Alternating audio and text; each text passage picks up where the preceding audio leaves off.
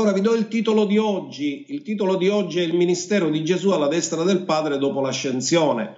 Dopo la parola rema che noi abbiamo dato la settimana scorsa, non mi piaceva eh, avere lasciato in sospeso quello che abbiamo fatto come serie sul fatto di avere parlato del ministero di Gesù alla destra del Padre.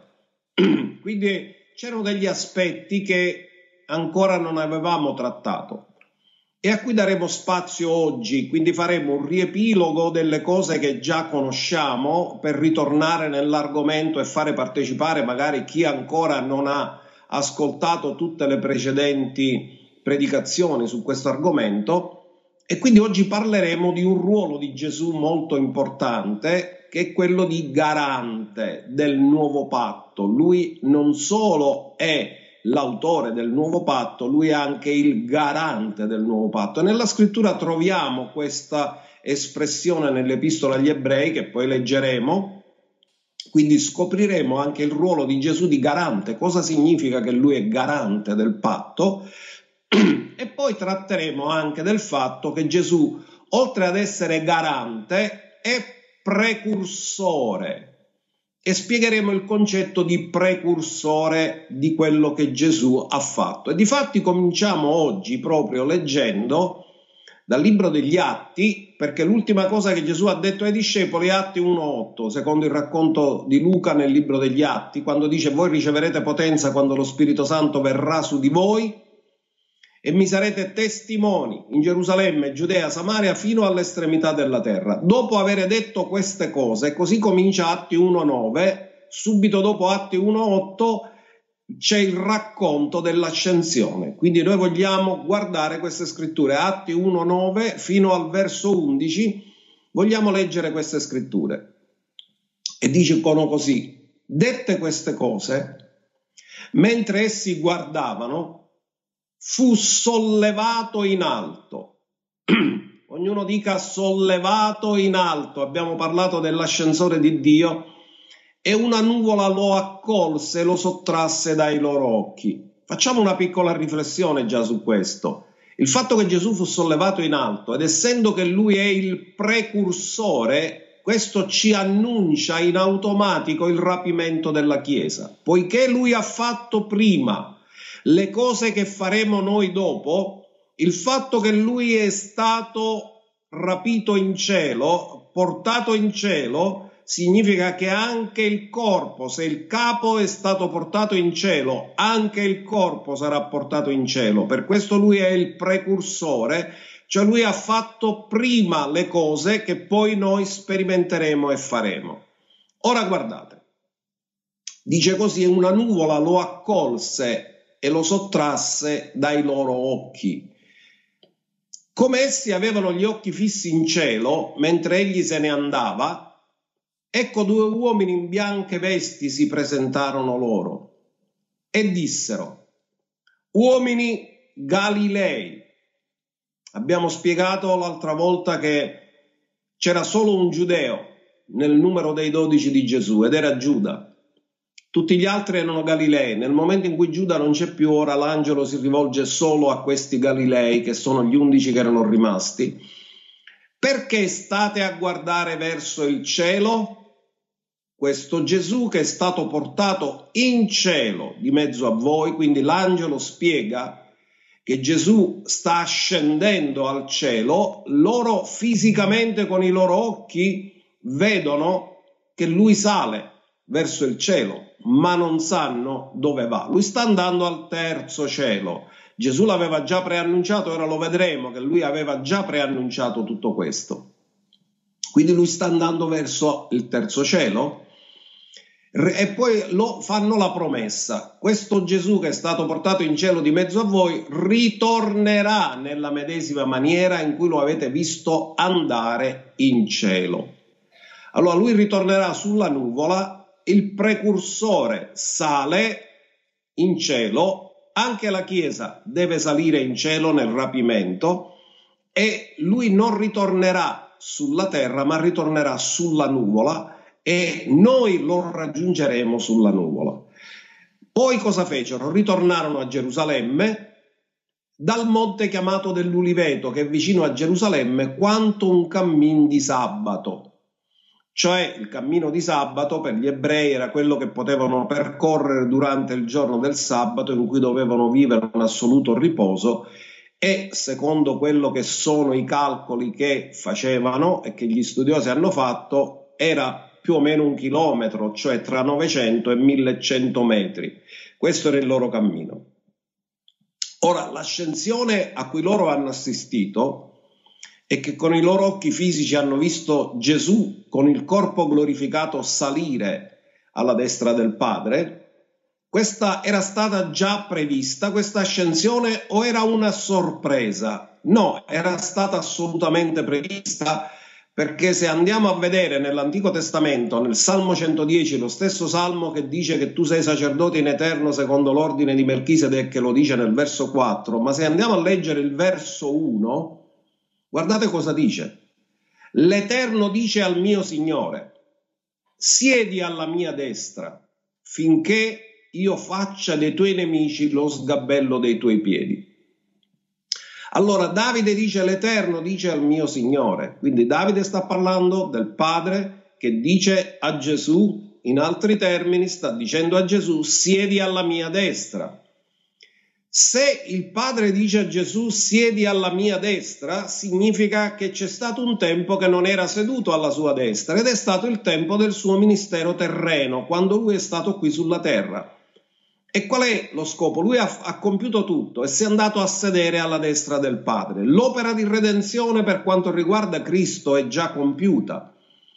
Ora deve stare lì finché si compiano i tempi e tutti i suoi nemici saranno posti come sgabello dei suoi piedi. Quindi il piano di redenzione è compiuto, Gesù starà alla destra del Padre, verrà prima a rapire la Chiesa, poi con la Chiesa ritornerà e tutti i suoi nemici saranno lo sgabello dei suoi piedi. Questa era la promessa che noi troviamo già nell'Antico Testamento, Salmo centodieci, verso uno. Ma Gesù aveva parlato apertamente di questo anche ai suoi discepoli, perché in Giovanni sette trentatré Gesù disse loro, io sono con voi ancora per poco tempo, poi me ne andrò da colui che mi ha mandato. Quindi, questo è stato il tempo profetizzato dal Salmo centodieci. Gesù compie il ministero terreno. Quando termina il ministero terreno, ascende alla destra del Padre e il Padre gli dice siedi alla mia destra. E Gesù ha annunciato questo e disse ancora per poco tempo, poi me ne andrò da colui che mi ha mandato. E nel, in Giovanni sedici ventotto Gesù dice la stessa cosa. Dice, io sono proceduto dal Padre e sono venuto nel mondo.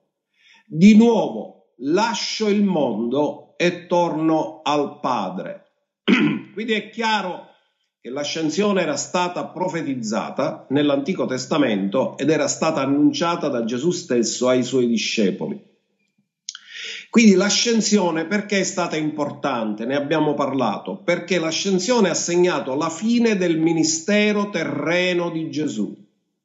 I giorni della sua carne, come vengono definiti nell'epistola agli ebrei, ha posto fine a un ministero e ha dato inizio a un altro ministero, e il suo ministero attuale alla destra del Padre. Gesù, quando è andato alla destra del Padre, e ora lo leggeremo, lui ha ricevuto di nuovo la gloria a cui aveva rinunciato per venire sulla terra prendendo un corpo umano. Quindi lui riceve di nuovo la gloria a cui aveva rinunciato per adempiere il suo ministero qui sulla faccia della terra. Quindi lui cosa fa? Si era svuotato. La parola di Dio in Filippesi dice che lui svuotò se stesso e, trovato nell'esteriore come un servo, divenne obbediente fino alla morte e alla morte della croce. Questa parola svuotamento, che significa che lui rinunciò ai suoi attributi divini di onniscienza, onnipotenza e onnipresenza, si è svuotato dei suoi attributi divini volontariamente, e la parola che viene usata è kenosis, svuotamento. nel momento in cui Gesù ritorna alla destra del Padre, riprende la gloria, ritorna nella sua dimensione di gloria. Dove lo vediamo? Lo vediamo nella preghiera sacerdotale. Quindi se andiamo a Giovanni diciassette, quattro e cinque, troviamo che Gesù alla fine, quasi alla fine del suo ministero sulla terra, fa questa preghiera e dice così: io ti ho glorificato sulla terra, avendo compiuto l'opera che tu mi hai dato da fare. Ora dunque, o Padre, ora dunque, o Padre, quindi sta parlando del tempo in cui finisce il suo ministero terreno, glorificami presso di te della gloria che avevo presso di te prima che il mondo fosse. Quindi Gesù sta chiedendo al Padre di mettere fine alla kenosis, cioè allo svuotamento che lui ha fatto volontariamente, ma nel momento in cui il suo ministero terreno terminerà e tutto sarà compiuto, allora Gesù dice: ridammi la gloria che avevo presso di te prima che il mondo fosse. Quindi noi sappiamo che ora Gesù è seduto alla destra del Padre e che il suo ministero non è più un ministero nell'unzione come lui lo ha effettuato sulla terra. Lo Spirito del Signore è su di me, egli mi ha unto. Ora il suo ministero alla destra del Padre è nella gloria e non ha più le limitazioni che Gesù aveva mentre era sulla terra. Perché sulla terra, se era in un posto, non poteva essere in un altro posto.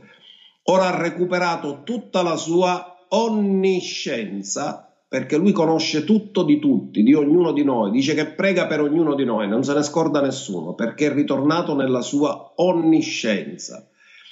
Ora, questo è meraviglioso. Noi, in, nel corso di queste eh, serie, di questa serie che abbiamo fatto sul ministero di Gesù alla destra del Padre, in un'occasione abbiamo parlato di quattro cose che l'Apostolo Paolo ha ricevuto nella rivelazione di Cristo Gesù, della sua opera di redenzione, e abbiamo imparato questi quattro stadi della completa redenzione di Cristo. Non dimentichiamo che la redenzione è perfetta, non manca niente nella redenzione, è totalmente perfetta, e quindi abbiamo trattato della rivelazione che l'Apostolo Paolo poi riporta nelle sue epistole. E la prima è quella della sostituzione. Gesù non è morto come un martire, è morto come un sostituto, cioè morto al posto mio e al posto tuo. E Paolo lo disse chiaramente questo in Galati due venti, io sono stato crocifisso con Cristo, non sono più io che vivo, è Cristo che vive in me. C'è stata una sostituzione nella morte, una sostituzione nel seppellimento e una sostituzione nella risurrezione. Difatti noi siamo stati risuscitati con lui. Questo è il grande lavoro della sostituzione che Gesù ha già compiuto.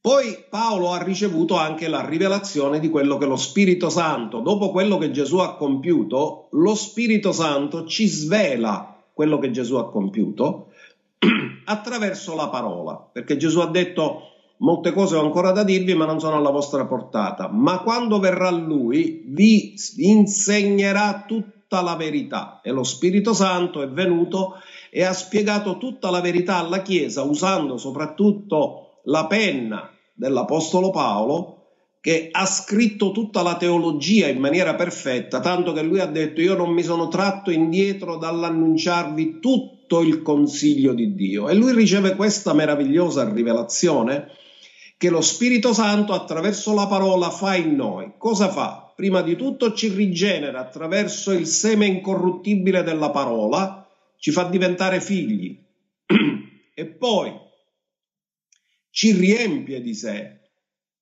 Per cui c'è la nuova nascita che lo Spirito Santo compie, noi nasciamo dallo Spirito, nasciamo dall'alto, ma poi veniamo riempiti dello Spirito, secondo la promessa del Padre. Poi la terza cosa che l'Apostolo Paolo riceve come rivelazione è quello che Gesù sta facendo per noi ora, in questo momento, anche ora, che cosa Gesù sta facendo nel suo attuale ministero alla destra del Padre. E di questo ne abbiamo parlato. Lui per il mondo fa da mediatore, per la Chiesa è intercessore, è avvocato. E abbiamo visto altre cose che poi aggiungeremo queste cose. La quarta cosa che l'Apostolo Paolo ha ricevuto è a livello ministeriale, cioè che cosa fa oggi la sua parola e il suo amore attraverso di noi nel nostro ministero. Quando parlo di ministero non parlo solo dei cinque ministeri, ma parlo di tutti i figli di Dio, perché tutti i figli di Dio abbiamo ricevuto almeno il ministero della riconciliazione. Un esempio molto bello di questo, che noi motivati dalla parola, dall'amore di Dio, compiamo l'opera del ministero che si deve compiere a beneficio sia del mondo che della Chiesa. E Marco sedici venti è un verso che ci spiega quello che loro hanno fatto, perché la conclusione di Marco dice così: essi poi se ne andarono a predicare dappertutto. Cosa hanno fatto? Conoscevano la verità e cominciarono a predicare la verità. Se ne andavano a predicare dappertutto, mentre il Signore operava con loro. Il Signore operava con loro, come? Tramite la loro predicazione, e confermava la parola con i segni che l'accompagnavano. Quindi da quando Gesù è alla destra del Padre, come Signore operava con loro, e parleremo anche oggi di questo aspetto, perché Lui è il capo della Chiesa, è il Signore. Lui confermava la parola. Questo è quello che Dio fa oggi nel ministero, ma confermare la parola, permettetemi di dire, è opera del garante, perché Lui garantisce che quella parola è sua e la conferma.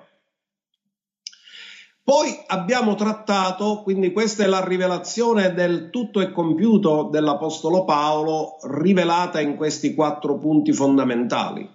Ora, qual è la differenza tra l'opera di redenzione compiuta da Cristo e il ministero odierno, che fa parte pure della redenzione, ma parliamo della redenzione compiuta sulla terra.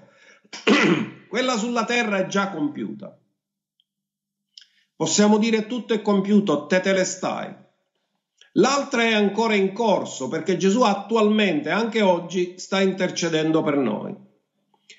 Là, il ministero che Lui ha compiuto sulla terra è morto come sostituto, quindi è stata un'opera sostitutiva, mentre quello che Lui fa per i peccatori oggi alla destra del Padre è un'opera di mediazione per il mondo, ma di misericordia e di aiuto per tutti i credenti. Quindi il ministero del tempo presente di Gesù non sta facendo altro che prendersi cura ancora del mondo e della Chiesa, perché per il mondo è mediatore e per la Chiesa è intercessore, è avvocato ed è garante di tutti quelli che confessano la parola, perché Lui è sommo sacerdote della nostra confessione di fede. Quindi Lui fa questa opera compiuta e terminata, mentre l'opera alla destra del Padre è ancora in corso. Quindi anche oggi possiamo godere del ministero di Gesù alla destra del Padre, possiamo sentire la sua presenza, possiamo portare le nostre richieste, le nostre cause, e Lui si, ci assicura che se ne prende cura.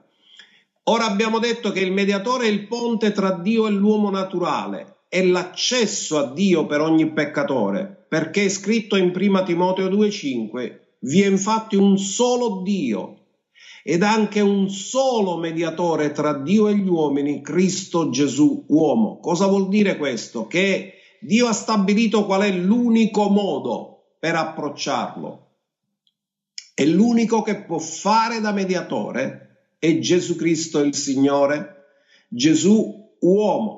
È divenuto uomo per essere mediatore tra Dio e gli uomini.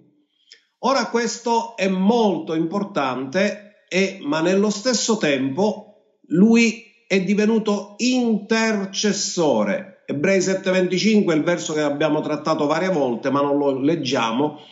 Lui intercede sempre per noi, anche Romani lo dice, che lui intercede per noi. Abbiamo parlato anche che lui è il nostro avvocato, il rappresentante legale nell'aula del Tribunale Celeste contro l'accusatore Satana. Avete imparato che Dio è giudice di tutta la terra. Tutti compariremo davanti a un giudizio, credenti e non credenti. I credenti davanti al Bema, perché siamo già giustificati. Ma i non credenti compariranno e davanti al tribunale di Dio, e questo dobbiamo dirlo alle persone: nessuno può sfuggire al giudizio di Dio, prima o poi arriverà il giudizio di Dio. Quindi Gesù per noi credenti è il legale rappresentante nell'aula del tribunale celeste contro Satana, che è l'accusatore, ma lui è anche il garante del nuovo patto, cioè quello che garantisce che tutto quello che è scritto da Matteo uno ad Apocalisse ventidue, cioè tutto il Nuovo Testamento, lui è il garante del Nuovo Testamento e lui ci ass- si assicura che nessuno di noi venga defraudato di tutte le sante promesse che lui ha fatto nel Nuovo Patto, perché tutte le sue promesse sono sì ed amen e lui è il garante di tutto questo. Ma andiamolo a vedere in Ebrei sette ventidue. Per questo Gesù è diventato garante. Ognuno dica garante di un patto migliore. Quindi questo cosa ci dice? Ci spiega il segreto della fede. Perché se Gesù è garante di tutto quello che è scritto da Matteo ad Apocalisse, questo significa che tu, quando ti fidi pienamente della sua parola, entri nel riposo, perché è una parola garantita, c'ha la garanzia. È come quando noi andiamo a con, ad acquistare qualcosa, noi per un periodo di due anni, se compriamo un elettrodomestico, normalmente ci danno la garanzia, che significa che se si dovesse rompere ce lo sostituiscono. Quindi siamo garantiti ad avere quel servizio garantito per quel periodo di tempo. Ora Gesù è il garante del nuovo patto, ci garantisce la verità della parola e l'adempimento della verità della parola.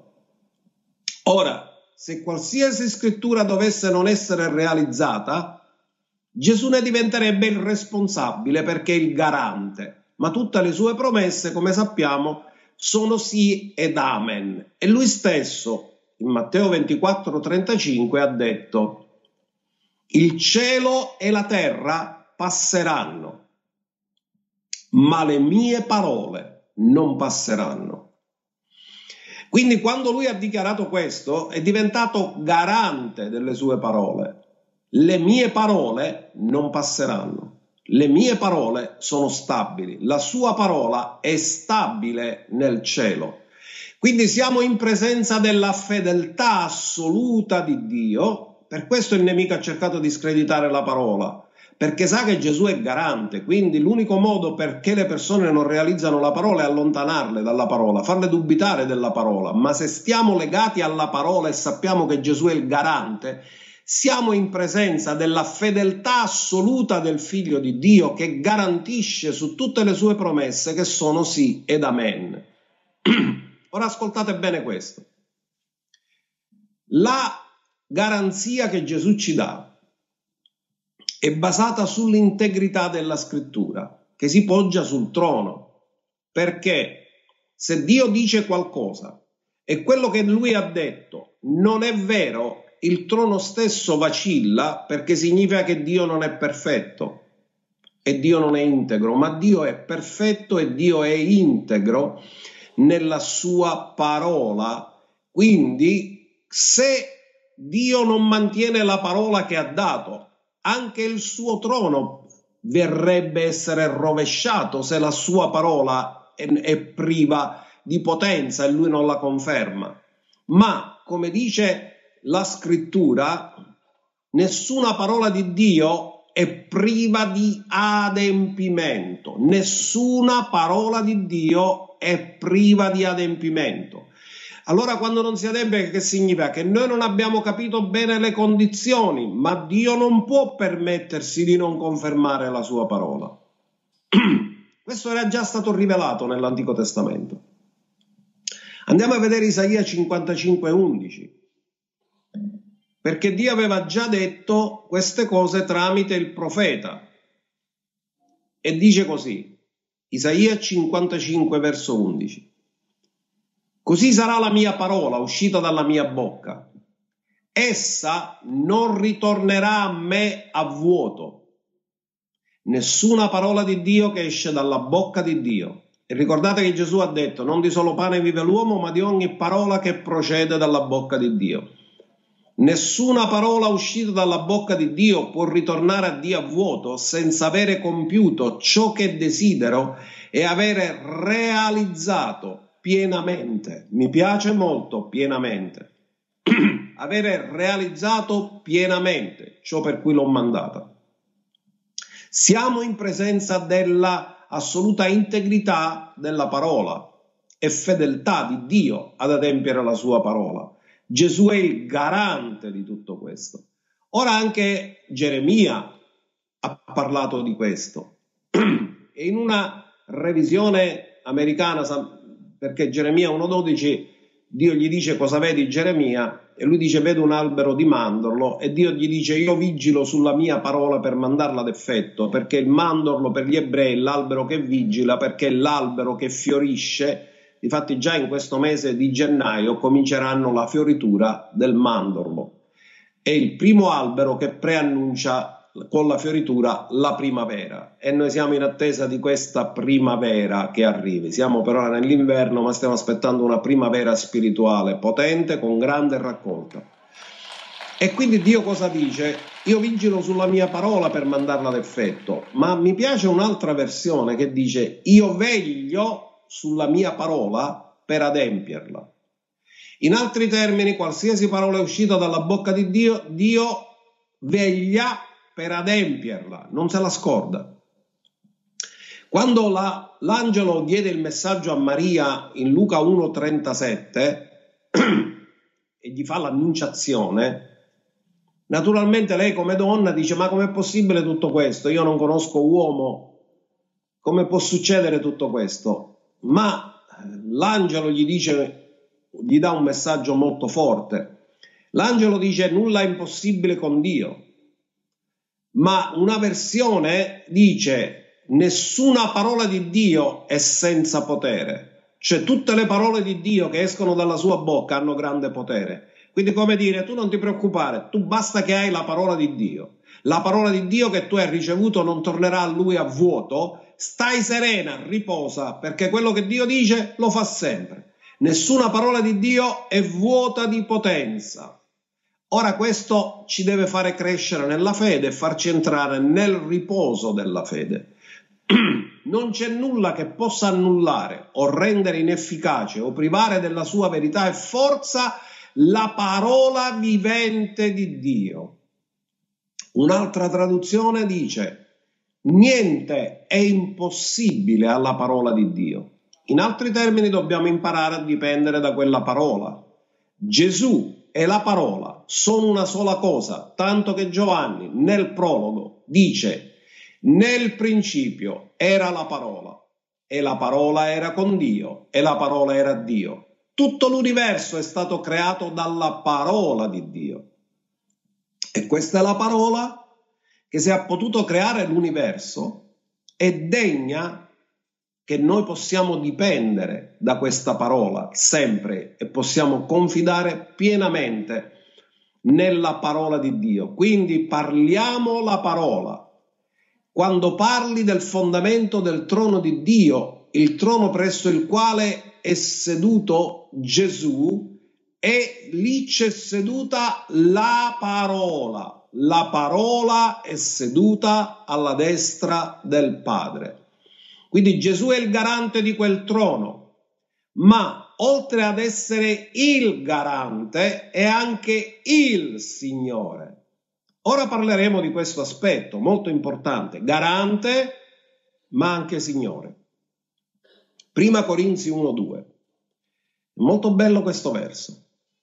Alla Chiesa di Dio che è in Corinto, possiamo dire alla Chiesa di Dio che è in Palermo, e alla Chiesa di Dio che è sparsa in tutto il mondo. Ai santificati in Gesù Cristo, chiamati ad essere santi, santificati posizionalmente, chiamati ad essere santi progressivamente. Insieme a tutti quelli che in qualunque luogo invocano il nome di Gesù Cristo, loro Signore e nostro. Questa è un'espressione molto bella dell'Apostolo Paolo. Dice il loro Signore, ma il nostro Signore, è il loro Signore, è il mio Signore. Difatti la salvezza come si riceve? Chiunque avrà invocato il nome del Signore sarà salvato. Quindi Lui è alla destra del Padre, ma lo è anche come Signore.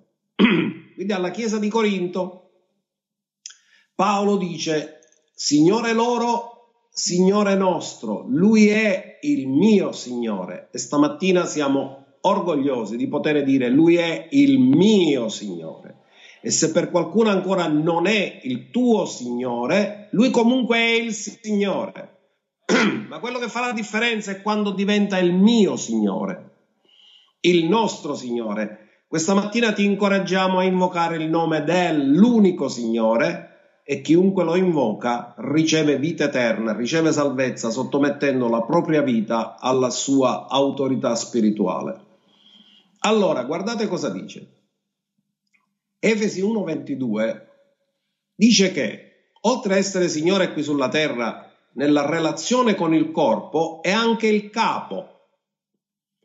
Efesi uno ventidue dice, ponendo ogni cosa sotto i suoi piedi, e lo ha dato per capo. Ognuno dica capo. Tutti noi abbiamo un capo. Se siamo il corpo, tutti noi abbiamo il capo. Sopra ogni cosa, alla Chiesa.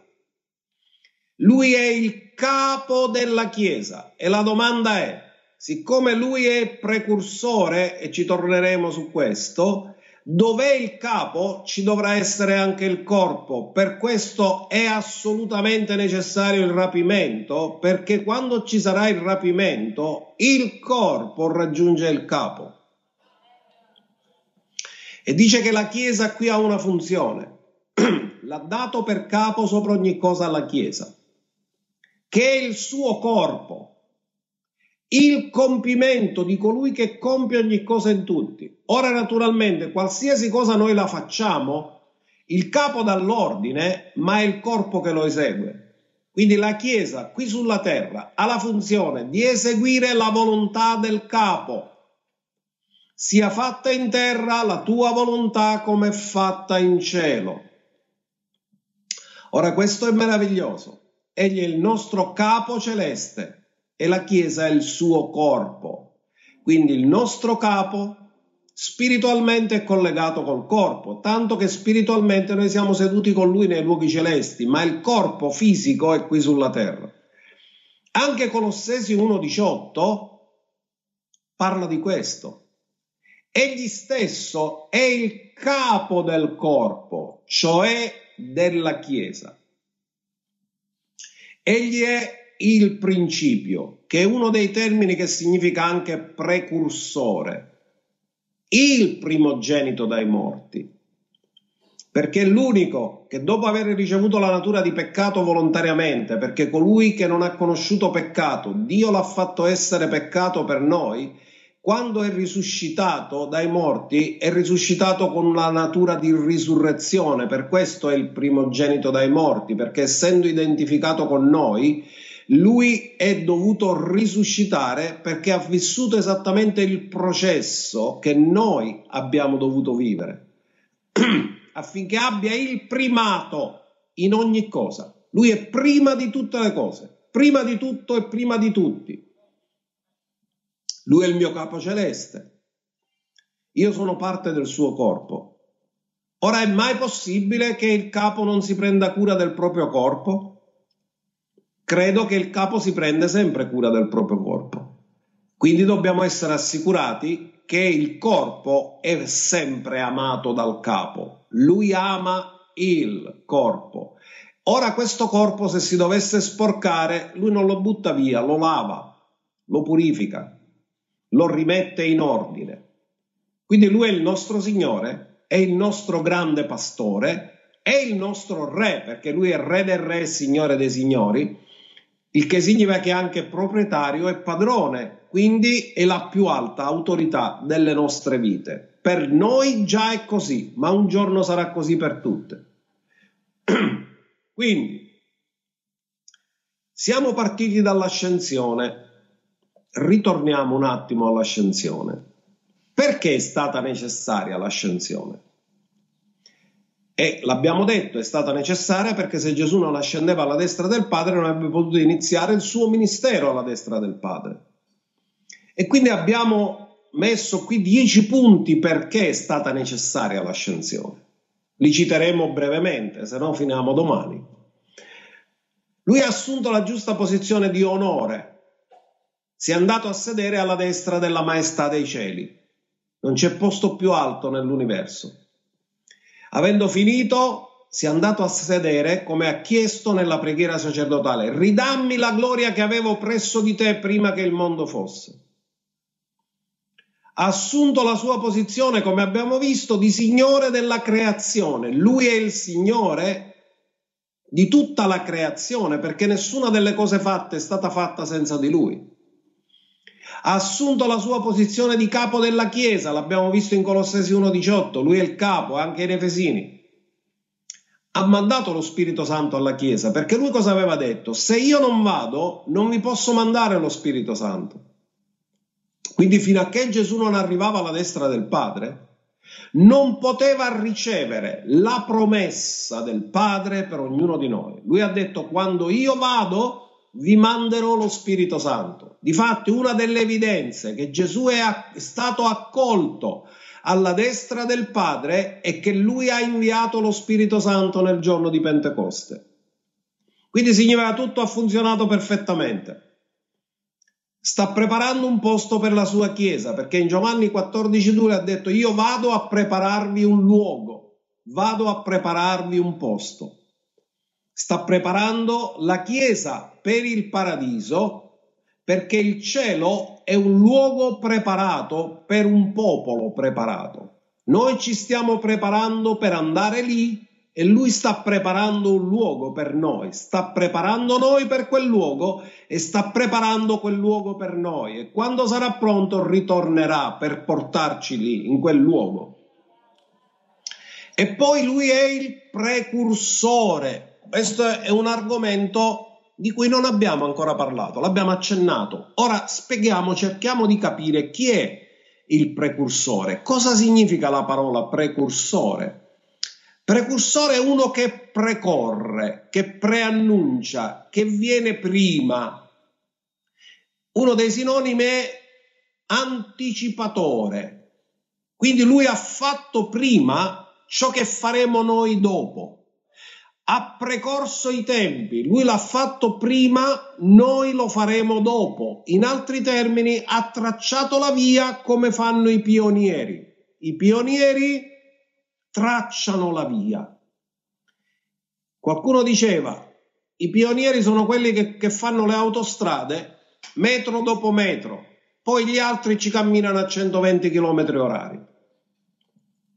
Quindi significa che quello che fa il pioniere lo fa a beneficio sempre degli altri e anticipa. Il primo che mette i piedi su quell'autostrada sono quelli che l'hanno costruita.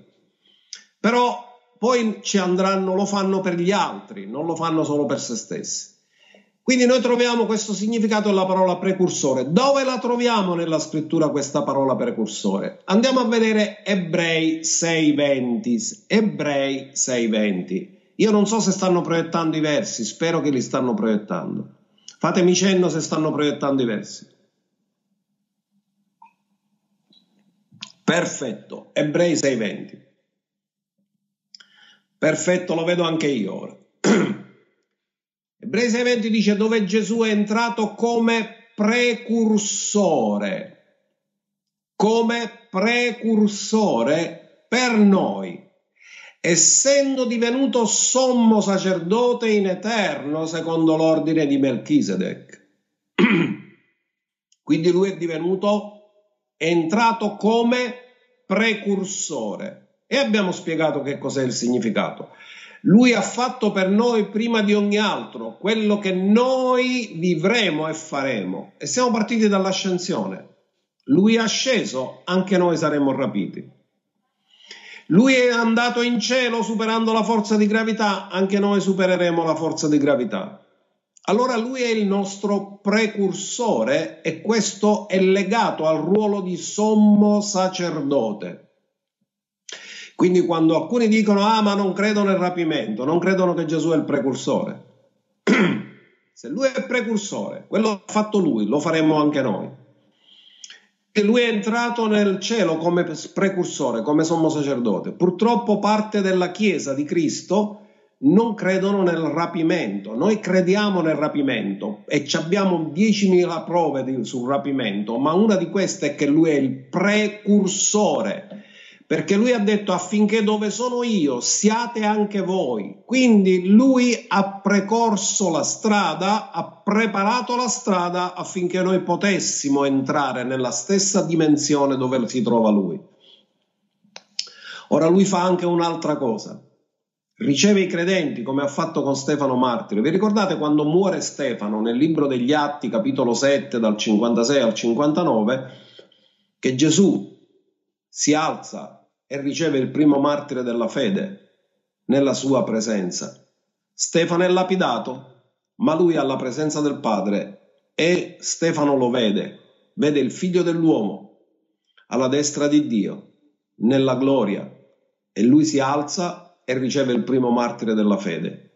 Ognuno che lascia questa terra è ricevuto direttamente da Gesù, ognuno dei figli è ricevuto direttamente da lui. Questa è un'altra cosa che lui fa. Poi abbiamo imparato tanto che serve come sommo sacerdote, abbiamo imparato che è il nostro avvocato e oggi vogliamo concludere col ruolo di sommo sacerdote in eterno. E diamo due scritture. La prima scrittura è Ebrei due diciassette. Ebrei due diciassette dice: egli doveva perciò essere in ogni cosa reso simile ai fratelli. Vi ricordate che Gesù dà il messaggio a Maria di Magdala, che è la prima persona che lui incontra dopo la risurrezione, e dice: vai a dire ai miei fratelli che io salgo al Padre mio e Padre vostro, al Dio mio e Dio vostro. Ora dice, lui doveva essere reso simile ai fratelli, perché potesse essere un misericordioso e fedele sommo sacerdote nelle cose che riguardano Dio, per fare l'espiazione dei peccati del popolo. E abbiamo parlato del giorno di Yom Kippur, giorno dell'espiazione. Quindi lui come sommo sacerdote, per poter essere pienamente misericordioso e fedele, è dovuto essere provato e ha passato esattamente le medesime cose che noi passiamo sulla terra. È stato tentato in ogni cosa come noi, senza però mai peccare. E poi guardate Ebrei quattro, quattordici, sedici. A me piace moltissimo questa scrittura perché è un invito ventiquattro ore su ventiquattro. In altri termini, il pronto soccorso del cielo è sempre aperto. Non manca mai, non c'è la folla che c'è oggi per ora nei pronti soccorsi.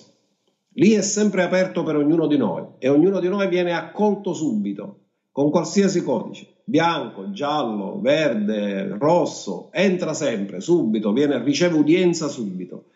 E dice così: avendo dunque un gran sommo sacerdote che è passato attraverso i cieli, Gesù, il Figlio di Dio, riteniamo fermamente la nostra confessione di fede.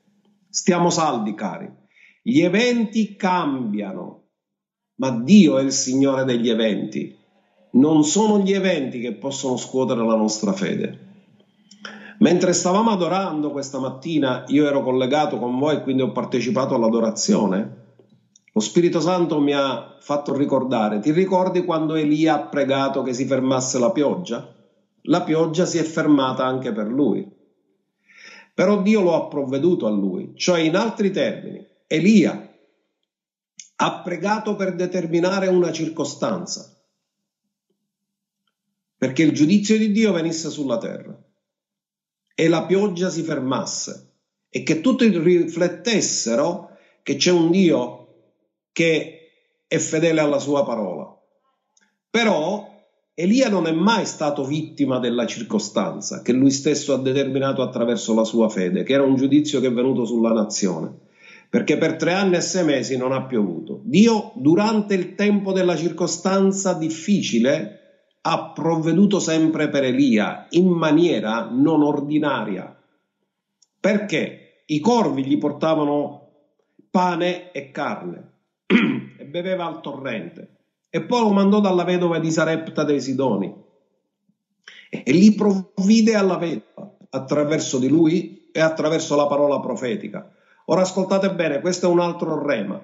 Dio durante questo tempo, con tutte le difficoltà e le circostanze che ci sono negative, con la parola profetica provvederà a noi. Dio parlerà e quello che dirà avverrà nelle nostre vite indipendentemente da tutte le circostanze. Vogliamo fargli un applauso per la sua grande fedeltà, perché lui è fedele e quando la parola profetica esce dalla nostra bocca lui la conferma sempre, è garante.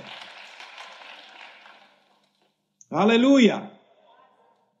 Allora, dice che questo sommo sacerdote è passato attraverso i cieli del noi, riteniamo ferma la confessione della nostra fede. Noi infatti non abbiamo un sommo sacerdote che non possa simpatizzare con le nostre debolezze o infermità, ma uno che è stato tentato in ogni cosa, come noi, senza però commettere mai peccato. Per questo è potuto divenire peccato, perché non aveva nessun peccato lui da scontare o da pagare. E poi l'invito, e questo è l'invito che Dio fa a tutti noi, perché il pronto soccorso del cielo è sempre aperto, il trono della grazia è sempre aperto. Accostiamoci dunque con piena fiducia. Allora guardate, i sensi di colpa, i sensi di condanna, di indegnità ci rimuovono la piena fiducia. Dio vuole che ci accostiamo a lui con piena fiducia. Il nostro sommo sacerdote vuole che ci accostiamo a lui con piena fiducia, perché lui comprende anche i nostri momenti di debolezza, di difficoltà, perché il nemico ti fa sentire in colpa per non farti accostare. Invece no, vinci la colpa e accostati con piena fiducia al trono della grazia. Non è trono dei meriti, è trono della grazia per ottenere. Tu vai al trono della grazia per ottenere qualcosa. In altri termini, non puoi visitare il trono della grazia e uscire a mani vuote, perché vai a ottenere misericordia e trovare grazia per ricevere aiuto nel momento opportuno. Ora, l'aiuto, tu non hai bisogno di aiuto quando le cose vanno tutte bene. Tu hai bisogno di aiuto quando le cose non vanno bene. Tu hai bisogno dell'aiuto del medico quando non stai bene, quando stai male. Tu hai bisogno di aiuto quando sei giù.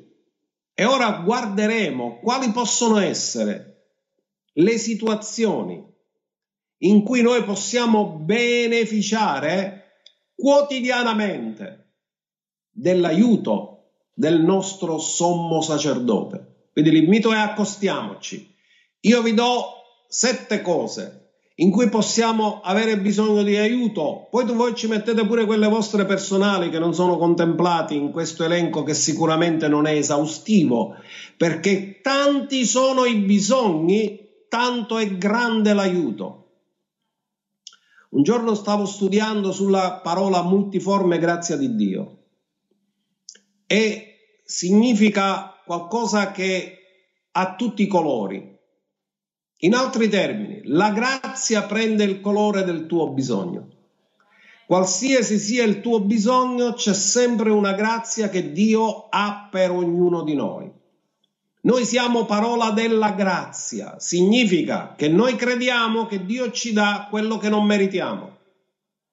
Non è questione di merito, è questione di fiducia, è questione di credere nella fedeltà della sua parola, perché ancora perfetti non ci siamo nessuno, ma lui aiuta gli imperfetti per farli diventare perfetti.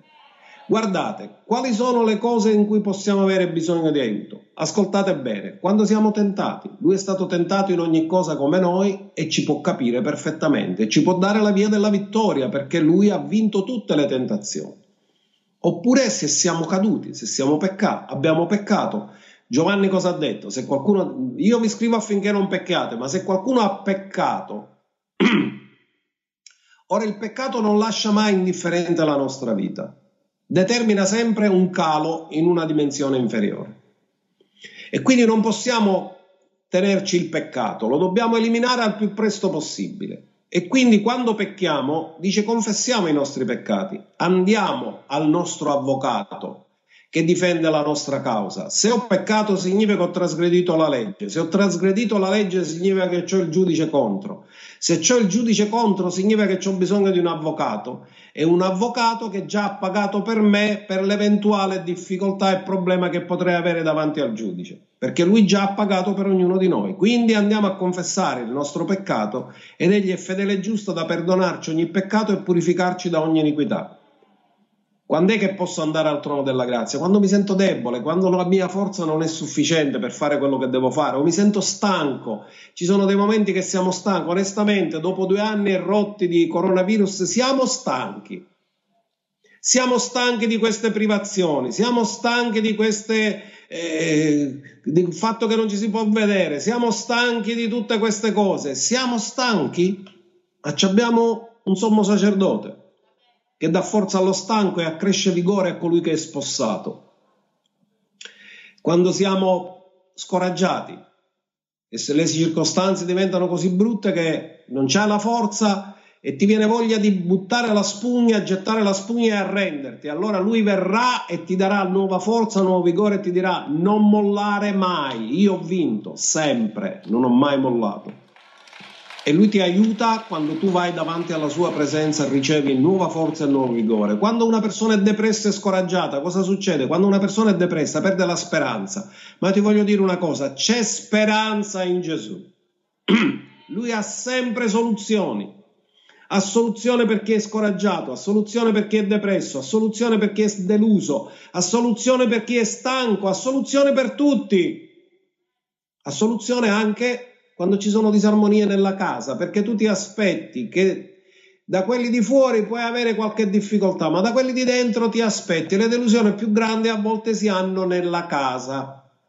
Le ferite più grandi non sono fatte dagli estranei, come gliel'hanno fatto a Gesù. Ma cosa sono queste ferite? Lui ha detto: sono le ferite che mi hanno fatto i miei fratelli. Allora, quando c'è disarmonia in casa, invece di arrabbiarsi, vai al trono della grazia, vai a santificare la tua famiglia nella Sua presenza, vai a pregare per ognuno dei Suoi membri, perché così mantieni la fedeltà al patto matrimoniale nella casa e stabilità nella famiglia. E poi, ho voluto mettere questo, quando parlando di Cristo, testimoniando di Cristo, non sei ben accolto e sei perseguitato. Gesù ha detto che siamo beati se siamo perseguitati per il Suo nome, però sul momento non è gradevole la persecuzione. Per questo possiamo andare nel momento del bisogno. Quando sei perseguitato, quando non sei capito, quando sei incompreso, allora quello è un buon momento per andare al trono della grazia e trovare aiuto, per essere soccorsi nel momento del bisogno.